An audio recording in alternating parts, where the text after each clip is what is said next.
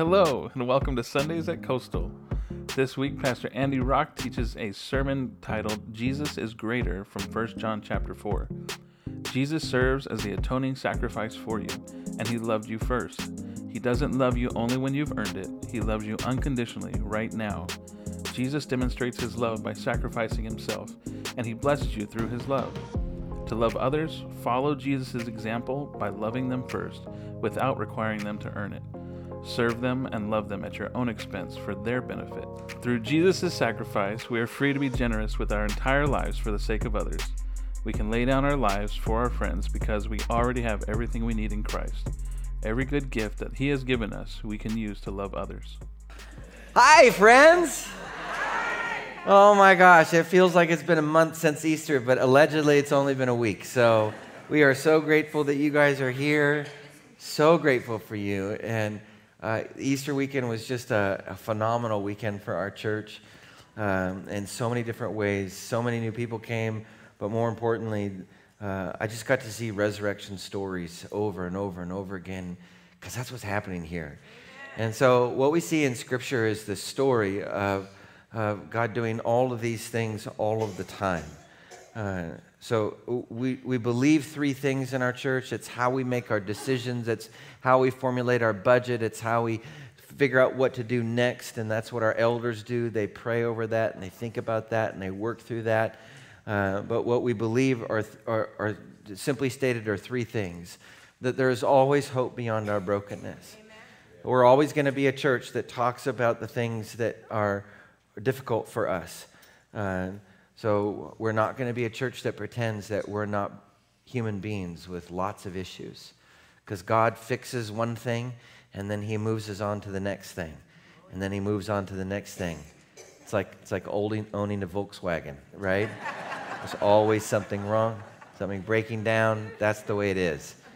But there's hope there, because the point of Christianity, the point of following Jesus, is not to pretend that you're fine. It's to be in this humble place, like we just sang. God, I need you, right? It's to be in that place of dependence, of surrender, of trust. And second, that's the second thing we believe, is that we're called to trust in our risen Savior. We're going to talk about this today. It's so easy to move from trusting Jesus to following commands to following principles to all of a sudden you were believing in an idea rather than communicating with a person. That happens quick in our spirits. And we're always tempted to do that, because it's easier to follow an idea than it is to follow a person who will actually challenge you and request you to trust him and step out into the unknown. If I'm just following a principle or an idea, then I can apply that to my life whenever it's convenient for me. But trusting Jesus is the best roller coaster ride on planet Earth. You're totally out of control, and it's awesome. And third, we get to bring restoration to our community. This world is so weary. Everybody is desperate to think, could someone love me? And so we don't just love with thoughts and prayers at this church. We bring restoration so that we actually meet people where they are, and we love them to completion. And as we do that together as a community, we find that our worship now has power, that our giving now has purpose. I was talking to one guy, Paul, who plays the piano, and he goes, I've never been excited to give to a church except here. And I feel the same way. You know, before it was like, hey, look at me, I'm giving $12 this week, right? Or it was like, how about I just take care of me first, and what's ever left over is God. And now that we're doing these incredible things with people, I'm excited. Me, personally, I'm excited about what else could I do to make someone's life better? Because it works. When you love someone to completion, there's only one thing that happens. Literally, the aroma of Jesus is present. And they know him. And they think to themselves, This is undeniably real, because it is. So we get to choose together every day to follow Jesus. Following Jesus is a choice that we make every day. And so that word I choose, that phrase I choose, again, it weighs like 10,000 pounds in your life. It's where your power and your purpose and your intentionality and you taking control over your life and not being a victim to circumstance, but changing whatever circumstance you're in by your choice. And so that's what we choose today and every day as followers of Jesus. So let's declare this together. Let's choose again together as his body, as his church, to follow him today. Let's pray this. We are disciples who walk intentionally with God. Therefore, I choose to be changed by Jesus. I choose to seek Jesus first, and I choose to join Jesus in his resurrection work. Amen? Amen. So we're in 1 John. Again, we're going to be in what we call the Johns, 1st, 2nd, and 3rd John. I don't know when we're going to land the plane. We're just going. So here it is. But have you heard the story about an angel that appeared at a college faculty meeting at Cal Poly? It's a miracle. He told the dean that in return for his unselfish and exemplary behavior, the Lord God would reward him with the choice of either infinite wisdom, infinite wealth, or infinite beauty. And the dean, without hesitation, said, "I would like infinite wisdom." "Done," the angel said, disappeared in a cloud of smoke, a bolt of lightning. And all the other heads of the departments, all the other PhDs were sitting in the room now in the presence of a man given infinite heavenly wisdom. The room was silent. One professor says, "Say something." And the dean looks down and he goes, "I should have taken the money."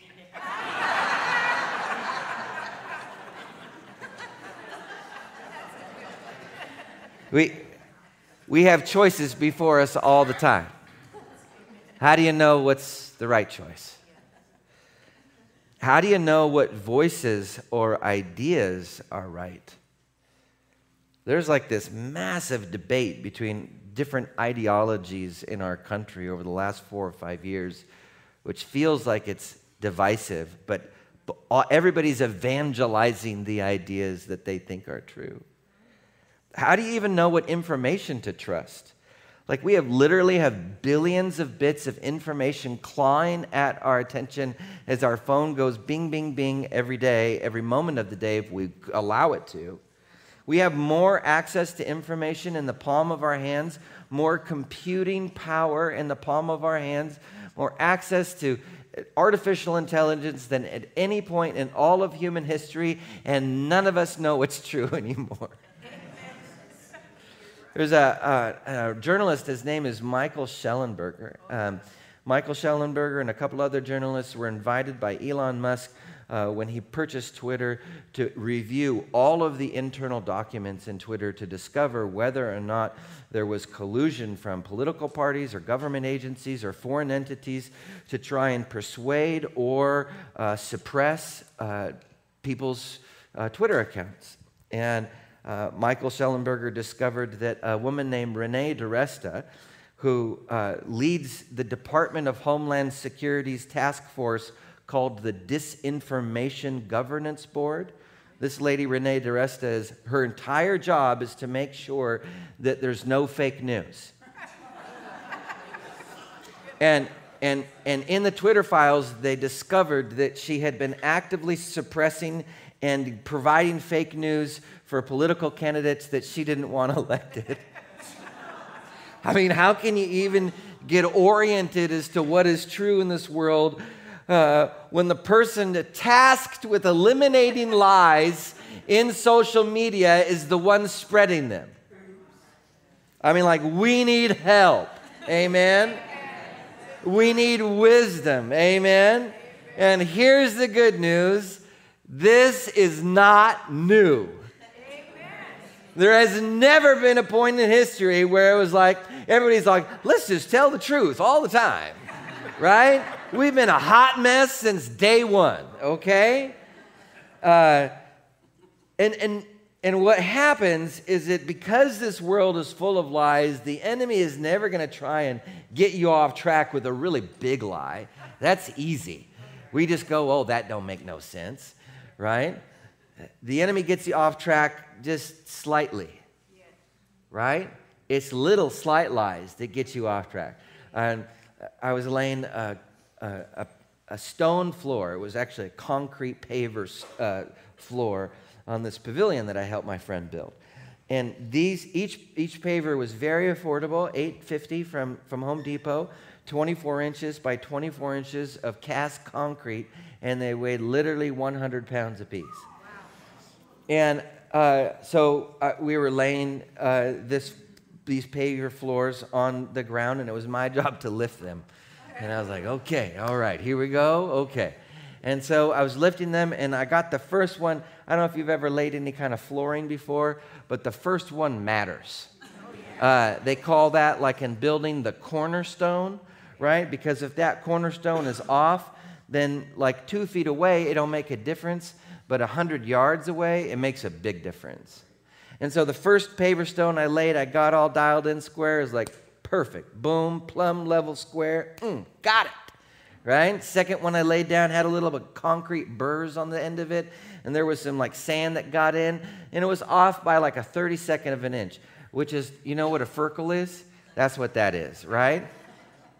Right? A smidge is like a 16th, right? You know what I'm talking? Only guys are like, that's a, right? If you're baking, there's a dash of this or a handful of that. No man knows what that is. Oh, that's like a teaspoon or a tablespoon, right? But there's a ferkel and a smidge. I was off by a ferkel. It's not a big deal, right? And so the next one I put down, then that ferkel became a smidge, and then the next one I put down, that smidge became a quarter past a hair, which is just a little bit longer, right? And that's like, right? And then 4 pavers later, that's, by the way, 600 pounds of pavers. I was off by 2.5 full inches, and the whole thing was just going like this, right? And I was like, oh, dang. Looking down the floor, I realized I had to lift all these 100-pound pavers again and line them up correctly, because I wasn't way off, I was slightly off, but slightly off matters. Yes. Not at first, but down the road. Oh, amen. Thomas Jefferson, if you don't know who he is, just Wikipedia him, he said, "The price of freedom is constant vigilance." Vigilance is paying attention, being alert, noticing what is slightly off, and making the adjustments necessary no matter how much you don't want to lift those 100-pound pavers again. Right? Every parent in this room, me included, realizes that at some point in your teenager's life that you have made grave mistakes in your parenting. And every teenager in this building knows that their parents are just all messed up. Right? So we see what's been slightly off come out, and we actually get to make adjustments. So today, John is going to teach us vigilance about what we believe about Jesus. John is going to show us how to figure out lies from the truth when it comes to Jesus. John is going to give us practical help for us to understand in real time whether or not we're making choices that are slightly off, which at first might not seem like a big deal, but you wait 6 months and all of a sudden your life is flying off the cliff. So I need to ask you something. Are you willing to learn something new today? Yes. Even if it's simple? Yes. Because I know you guys. If you think it's simple, then it just, well, I already know that. And I'm saying this stuff is so simple, but it's so profound. It's just like when you have something in construction and it's like, you know, like a 90-degree angle, right? That's easy, yes? Wrong. I will constantly choose every angle but 90. It's one. It's simple, but it makes a difference to get it. So I'm asking permission to speak to your heart of hearts right now. I'm asking permission to invite you into setting aside oh, I know all the right answers, to hear with fresh eyes and ears something that could change your life for the better. So, would you be willing? Yes. Yeah? Okay, let's pray. Jesus, help us. Oh, Holy Spirit, come, awaken our spirits and our soul. We agree with Zed's prayers. The enemy can, there's no place here. Not today, devil. Out. Be quiet, be silent, be gone in Jesus' name. Go to Jesus to be judged. Father, we need ears to hear. There is so much noise in our life. And so, Holy Spirit, we ask that you would help us to hear your voice. And Jesus, for anybody in this room that doesn't believe they can hear your voice, if you could just repeat after me. In fact, would you all do this with me right now? I reject the lie that I can't hear your voice. Jesus, I receive the truth that you are my shepherd, and every sheep can hear the shepherd's voice. And I am yours. And I believe I can hear you today. Amen? Amen. Okay, are you ready? Yes. 1 John 4. Some of these verses are tattoo-worthy, friends. Right? I mean, this is, if you're going to put ink on your body, some of these are amazing. Are you ready? Verse 1. Here we go. Dear friends, read this with me. Do not believe every spirit, but test the spirits to see whether or not they're from God, because many false prophets have gone out into the world. What in the world does this mean? So first of all, you need to know the Greek understanding or idea of a spirit. It is both literally a spirit, like an angel or a demon, but also simultaneously it is a metaphor, what we would call an idea or an ideal, right? Because spirits talk. What does fear say? Be afraid, right? What does pride say? It helps you become prideful, right? Like spirits talk, they say things, just as like ideas, they say things. They make an argument. Ideals say things. Ideologies say things. And by the way, words matter. So prophets speak truth. That's what they claim. So John is actually kind of reminding his people, many of whom were Jewish, to test whether or not what they're hearing in the world is actually true. How did Jews do that? Two ways they did that. Number one, and this would have been knowledge that everybody in the room who was reading this would have known. So I'm catching you up on the context right now. Number one, it would have been this. Is what the prophet's saying actually true? Like, meaning, does it come to pass? Right? So if a prophet says this is what's going to happen and it doesn't happen, then what? They're a false prophet, right? So we all know that the best part of waking up is not Folgers in your cup. False prophet, okay? Second thing. If prophets lead you to worship anything else other than God, they're a false prophet. Amen. And the thing that prophets will lead you to worship is never like Satan. Like, that's just dumb. Nobody would do that, right? That would be, that's not slightly off. That's all the way off. And all of us would go, no, I'm not going to do that. Slightly off would be, hey, yeah, worship God, but also, man, there's this new beautiful idea that also you should just tack on to Jesus. It's Jesus plus. It's Jesus plus, plus, plus, plus, plus, and then all of a sudden it's only the pluses and not Jesus. Make sense? So that's how you know if the prophets are false. Number one, if what they say don't work, and number two, if they're leading you to worship anything other than Jesus. So advertising slogans are false prophets. They never work out to what it's supposed to be, right? I also don't think that you need to test in prayer whether or not pancakes or the breakfast burrito will lead you closer to Jesus. Does that make sense? John's not talking about that. I mean, everybody knows that it's a breakfast burrito, duh, right?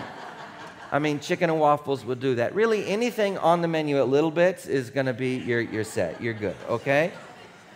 John is talking about ideas that are about Jesus, ideas that float around the church and float around the world that would infect Jesus with the world's priorities and the world's understandings. Does that make sense? Yeah. That's the context here. So what does John say? First of all, it's this: don't believe everything you hear. Just because it's said doesn't mean that you should believe it. You actually have to test it. John puts it like this, verse 2. Read this with me. This is how you can recognize the Spirit of God. Every spirit that acknowledges that Jesus Christ has come in the flesh is from God. But every spirit that does not acknowledge Jesus is not from God. This is the spirit of the Antichrist, which you have heard is coming, and even now is already in the world. John's understanding of the Antichrist wasn't like the one person that was going to bring about the end of the world. There's many Antichrists. Anti just means against. Christ means Jesus is Lord. So anything that's against Jesus being Lord is, by definition, an Antichrist. Make sense? Yeah. So there's plenty of them, right? So let's just go through this. How can you recognize the Spirit of God? Well, every spirit acknowledges that Jesus Christ has come in the flesh is from God. Why does John care about that? Well, it's the context. In John's day, the biggest issue facing the community of believers was the idea that Jesus wasn't actually fully human. He was almost like this philosopher ghost, right? That came and did really great things. And people like believe that. And you think to yourself here, well, that's crazy stupid. Why would they think that? And I'm telling you, that's exactly what most of us believe a lot of the times. Why do I say that? Because in our society, from Oprah to even pastors, people want to say that Jesus is a visionary and has amazing ideas and ideals, so just follow those ideas and those ideals. Does that make sense? And right there is a separation that makes square from slightly, go from square to slightly off. Have you ever been in a church where you're constantly hearing about principles you need to follow? Here are some principles that you need to follow, and pretty soon you're following principles and not Jesus. Jesus doesn't have a body anymore, that you're not actually talking to and listening to him. You're not learning how to abide in his literal presence. What you're doing is that now you're going from, well, I'm going to talk to Jesus to, well, that's kind of unrealistic and kind of weird and mystical, and how do I talk to Jesus? Does he really talk to me? I don't know. How about I just trust his word where there's principles and truth, and then I'll just learn his principles and truth, and all of a sudden I'm learning about ideas and not talking to the idea maker or giver.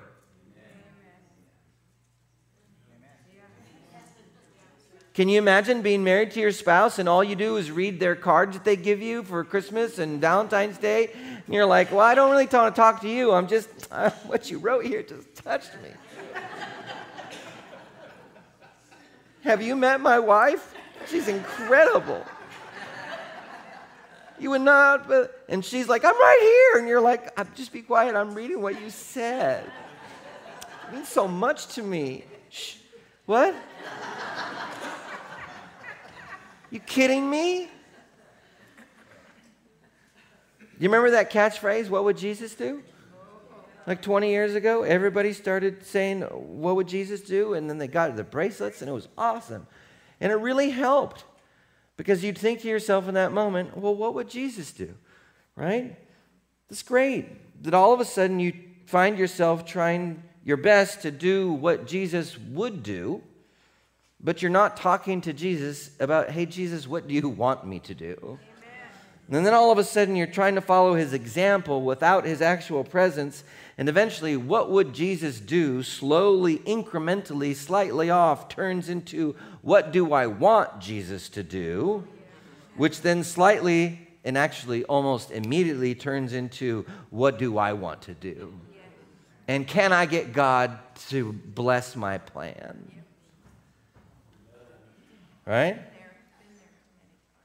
Or as the Muslims say, inshallah. Meaning that anything that I do must be the will of God because it happened. John warns us, Jesus is a person with a body. He's fully human. Talk to him. He's like, I'm right here. I'm right here. I'm speaking. Listen. And then John says that also Jesus is fully God. And any spirit or idea that says that Jesus is anything less than fully God is way, way off. That's not slightly off. That's Antichrist off.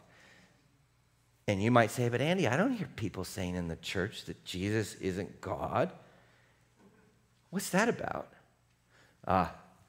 Here's how sneaky Antichrist thinking goes. Are you ready? Because this is serious. Roll your shoulders with me. Here we go. Wake up. Pay attention. Jesus, help us to hear. We hear people say this. Jesus, and this is true. In fact, we say this. Jesus stands for truth. Amen? Amen. Amen. And then we see people use truth as a way to condemn and shame others who don't believe the truth. Jesus is going to have none of that. To live under the lordship and sovereign rule and reign of Jesus, who is God, means we get to follow all of his directions. Amen. There's no room for hate or self-righteousness or condemnation when you're pointing out the truth to a friend. Amen? Amen? So I had a phone call this week with one of my oldest friends. We went to college together, and right now, in the last 5 years, he's been annoying. Right? He's been the CEO of multiple companies. He's making just obscene amounts of money. Like, it's just, his arrogance has been through the roof, and it's just like, it's been hard. Every time I talk to him, he only talks about himself all the time. It's so annoying because it reminds me of me. And so I was hanging out with Debbie, our minister of Razzle Dazzle, and her husband, Dave, and I was like, and because my friend called and I ignored the phone call, and they're like, aren't you going to get the phone call? And I'm like, nah, he's really annoying me. So tough. And then they kind of both looked at me and smiled, and I'm like, what? And Debbie says, oh, Andy, you know, Dave and I have loved you and been patient with you for 15 years, but like 15 years ago, you were way worse off than your friend is right now.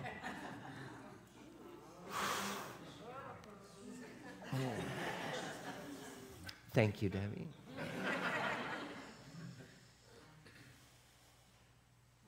See, I wanted a way out of not having Jesus be fully God in my life.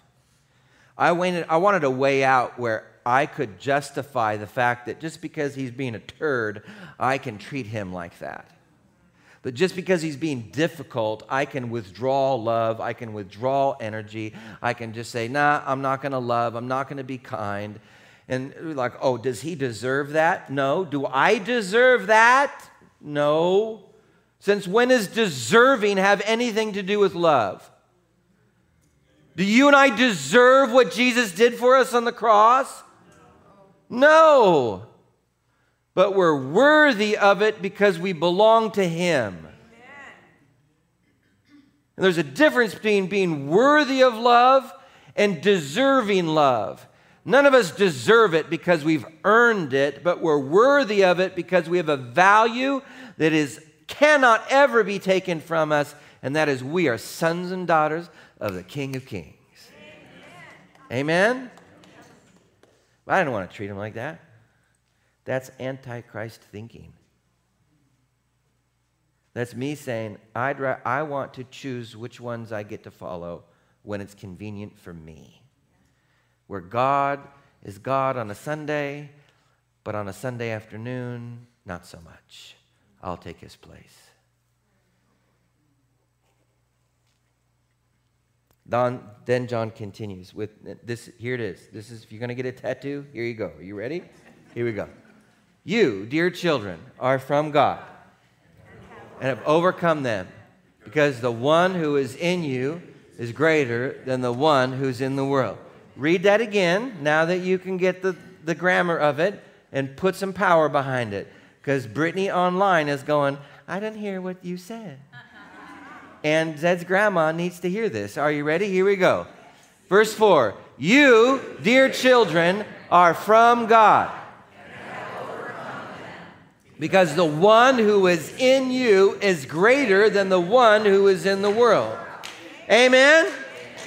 We've all overcome the voices that would lead us to paths slightly off. You are literally here because you can hear your Heavenly Father's voice. You know the voice of your shepherd. You know the voice of your Savior. That's why you're here. You've overcome. Your desire to be healed and transformed by the Holy Spirit now is a desire to live under His direction, and it's working in your life. The things that you struggled with in the past, you're not struggling with anymore. You got different struggles now. And those are going to be healed right now, and then in 6 months or a year from now, you'll have different struggles, and congratulations. Welcome to adulting, right? But it's not just adulting, it's overcoming. It's being healed, it's being transformed, because the one who is in you is greater than any snake or evil thing in this world that would lead you away from Him. Amen? Amen. Jesus is greater than all the image and the damage that is done to you. I know some of you have just been wrecked by other people and by life. And everything that the enemy has crushed or robbed or stolen your life, Jesus can and is and will restore. On Easter Sunday, we spent time in prayer taking back what the enemy has taken. Why? Because Jesus is greater. The enemy can take our joy. We took it back. I take it back right now. I take back my joy. The enemy can't have it. Do you know what that means? It means you're stronger than the devil himself, because the one who's in you is greater than the one who's in the world. Amen? Check this out.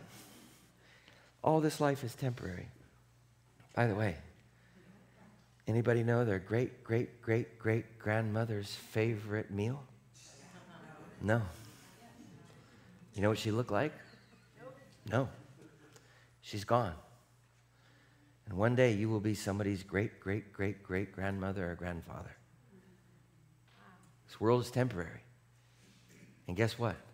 Everything that the enemy has ever robbed or stolen from you is going to be given back to you and expanded on, where the inheritance that you will have for all eternity will be laughable in comparison to what the enemy tried to take from you. The blessing that God will give you is eternal.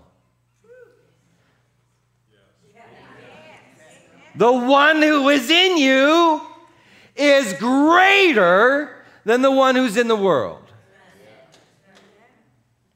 So how do you know which way to go? How do you know which voice to follow? Which idea is right? Here's the simple thing. Told you it was simple. Are you ready? Ask Jesus.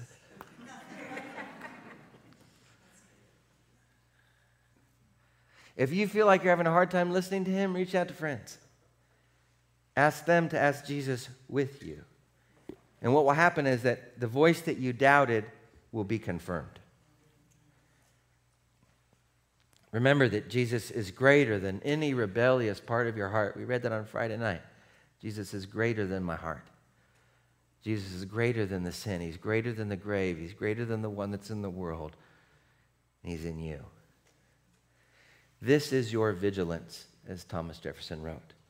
You being awake, you being engaged, you paying attention to your life looks like asking Jesus what to do. And it feels, I don't know, maybe too simple. We want to complicate it. That's just our pride.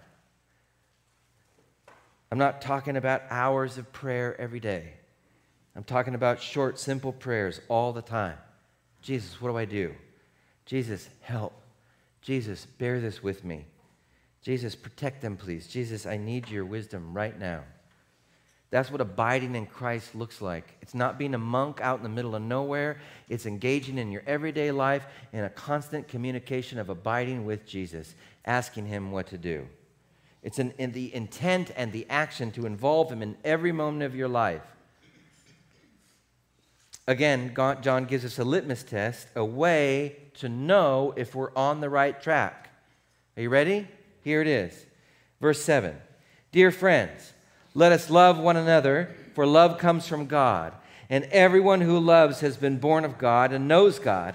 And whoever does not love, does not know God, because another ink-worthy verse, right? How do we know that we're on the right track with our life? It's love. Again, not thoughts and prayers, but loving well. Loving well is sacrificing for another person for their best. It's not just well wishes, it's energy and creativity and generosity.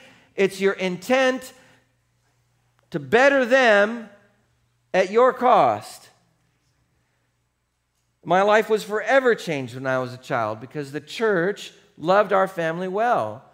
My mom, 2 days before New Year's, left my dad because he was beating her.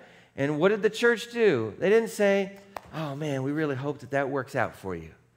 No, what they did is that they immediately got us a place to live, paid for the rent for a couple of months, and made sure that we had toys for Christmas. That's what the church did. And then those deacons kept on following up on my mom and got her involved in small groups. And then they made sure that my brother and I were involved in Sunday school because the Sunday school teachers were married to the deacons. And they were particularly fond of me. I'm here because someone loved me well. And the next Christmas, when we didn't have a dime to our names, the rent showed up because they knew that we were struggling. Because they didn't see any new clothes on my brother and I, right? They saw the safety pins holding our clothes together. They knew that we didn't have any Christmas. And so 4 days before Christmas, the rent check for the next 4 months shows up and a huge box of toys. And my brother and I lost our minds. And my mom was a weeping mess. They loved us well. And this is in the 80s, right?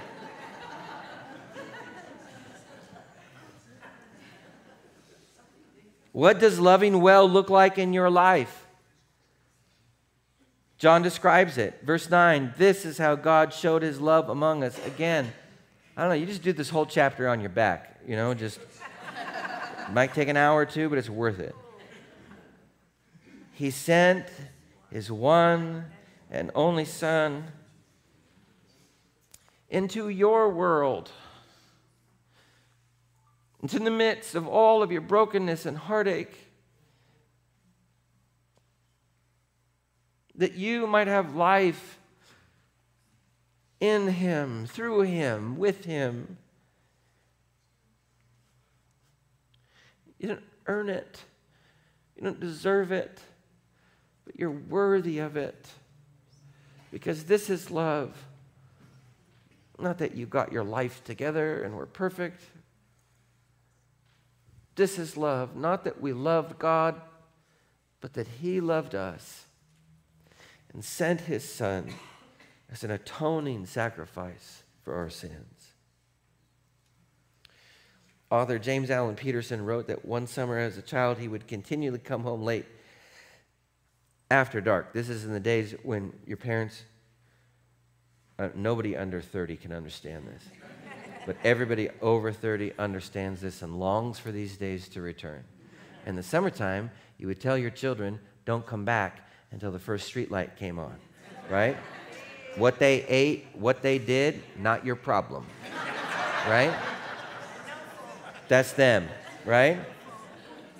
I mean, I was gone literally for days. I just called my mom and be like, hey, I'm over at Ben's house. And then like the next night, hey, we're over at Austin's house. And next night, we're over at Jeff's house. She had no idea where I was. No tracker on the phone, no chip implanted, no nothing. Like nothing, right? She's just like, I hope he comes home. At one point she said, are you coming home? And I said, I don't know.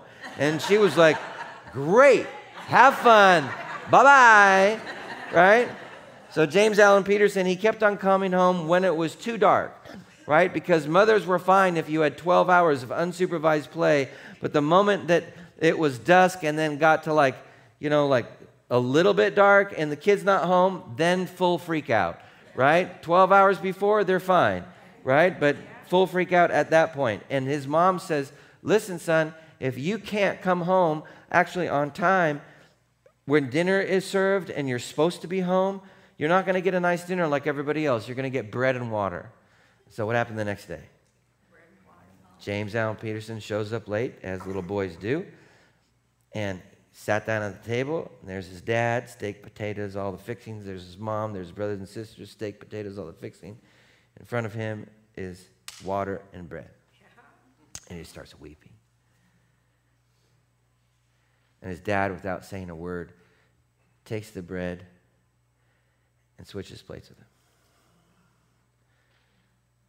Dad didn't get up and get more steak and potatoes for himself. Dad only ate the bread that night for dinner. And James Allen Peterson writes this: after that day, I never forgot what Jesus is like and how he loves. My father showed me. Please hear me. I'm not telling you this story so you would not give your children consequences. Give them consequences. Otherwise, they will turn into entitled sociopaths. You think I'm joking. I am not. Good Lord, give your children consequences, and quickly. I don't even care how old they are. It doesn't matter if they're in their 40s. Give them consequences. You don't stop parenting. The point of this story is this: you'll have the chance to sacrifice for someone. Do it. Sometimes it'll cost you a meal. Give it. Sometimes it will take patience. Grant it. Sometimes you'll have to tip that waiter so that you won't be able to go out later that week. Tip. Sometimes it will involve being kind to others who are just impossible to be around. Sometimes it will be helping a friend move or taking the risk to help them with their next step. Sometimes it will cost you sleep, and most assuredly, it will interrupt your regularly scheduled programming. Sacrifice for them. Love them well. We've done an amazing job at this church of being so generous with our finances, but I have an opportunity for you. Our encouragement team has been writing cards to people, and the feedback that we've been getting has just been through the roof. So many people have never received an encouragement card ever. Yeah. And it's changing people's lives. A card? I keep on coming back to this. How much does a soul cost? For some of us, it's like 50 cents. It's just literally a stamp and some words that someone else would see you. It makes all the difference in the world. So Debbie and Sherrod have put out 200 cards on the back table. Please take one, because we got second service as well. Take one if you're called to, and send a card to someone this week. You're going to change a soul for 49 cents. Wait, is it 53? 55? You're going to change someone's life for $1.50. We'll just be safe, okay? Right? Look, I realized this last week of Easter week, my Easter moment this last week was when Jesus taught me on Good Friday that I've been trying, the reason why I've struggled with pride and worthlessness and toxicity my entire life, because I always felt like I had to earn love. That happened this last week. So to be loved by you is like the greatest gift of my life. Because I can't earn it, and I don't deserve it. But you've shown me that I'm worthy of it. So I feel like I have hundreds of people every week showing me love and proclaiming the gospel and speaking love and encouragement into my life. Now you get to do that for somebody else. Maybe it's a neighbor, maybe it's a family friend, maybe it's someone in this church, maybe it's someone in your family that irritates the snot out of you. Maybe you have a friend like I have a friend where you're just like, I can't stand them right now. Send them an encouragement card. And don't say, I like your pants, have a good day, right? Or like nice eyebrows. Like, Tell them what they've done in their life, how they've sacrificed for you. So today, I preach the gospel to my own heart. Verse 10, this is love. Not that we loved God, but that he loved us and sent his son as an atoning sacrifice for our sins. I don't have to earn love. He loves me first. I don't have to be perfect. He chose me first. I don't have to make up for all my past and present mistakes by beating myself up. Jesus already atoned for them, past, present, and future. I don't have to pretend to be perfect. I don't have to inflate inflatable Andy, an inflatable Andy who's perfect and wonderful, and right? I don't have to inflate that person because that person can't ever receive love. I could just be real with you right now, and I can be real with Jesus and with me. And I don't have to be greedy with my time and money and energy because I'm so exhausted inflating inflatable Andy and pretending to be perfect. And now that I don't have to spend time inflating perfect Andy and inflatable Andy, I actually have more energy in my life. And so then that leads me to be able to be generous with my time and energy and love for other people. And then what happens? What happens when you believe and abide in Christ? When you talk to him every single day, all throughout the day, and you're reminded that he loves you and he loves you and he loves you, all of a sudden you have energy in your life. All of a sudden you have joy in your life. All of a sudden you have peace in your life. You've taken back what the enemy has stolen, and then out of you comes overflowing life, and you love.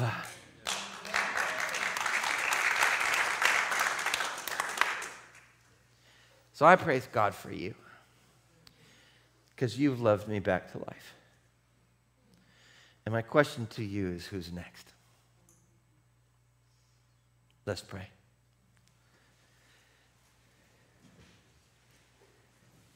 Lord Jesus, bless and seal all the good things that you've spoken in worship and through your word and the gospel into the hearts of my friends. Lord Jesus, bless all these good seeds that you've planted, and may they grow into life. Would you bring fruit out of this? Would you bring a harvest beyond anything that we could ever imagine because of what you've done here today and what you've been doing in our lives these past months and years? And I pray against all the enemy's plans to rob, steal, and destroy what you've done here now, in Jesus' name. Father, we love you. Show us who that card needs to go to and who we need to love well this week. And I pray a special anointing on each person here, that as we talk to you, Jesus, and abide in your presence, that we'd be able to hear your voice and feel your nearness and experience your love in a deeper way than ever before. In Christ's name we pray. Amen. Amen. Would you stand for the benediction? We have amazing food for you. If you see Barb out there, Barb Cotton, who does the food, wish her happy birthday. It's her birthday tomorrow.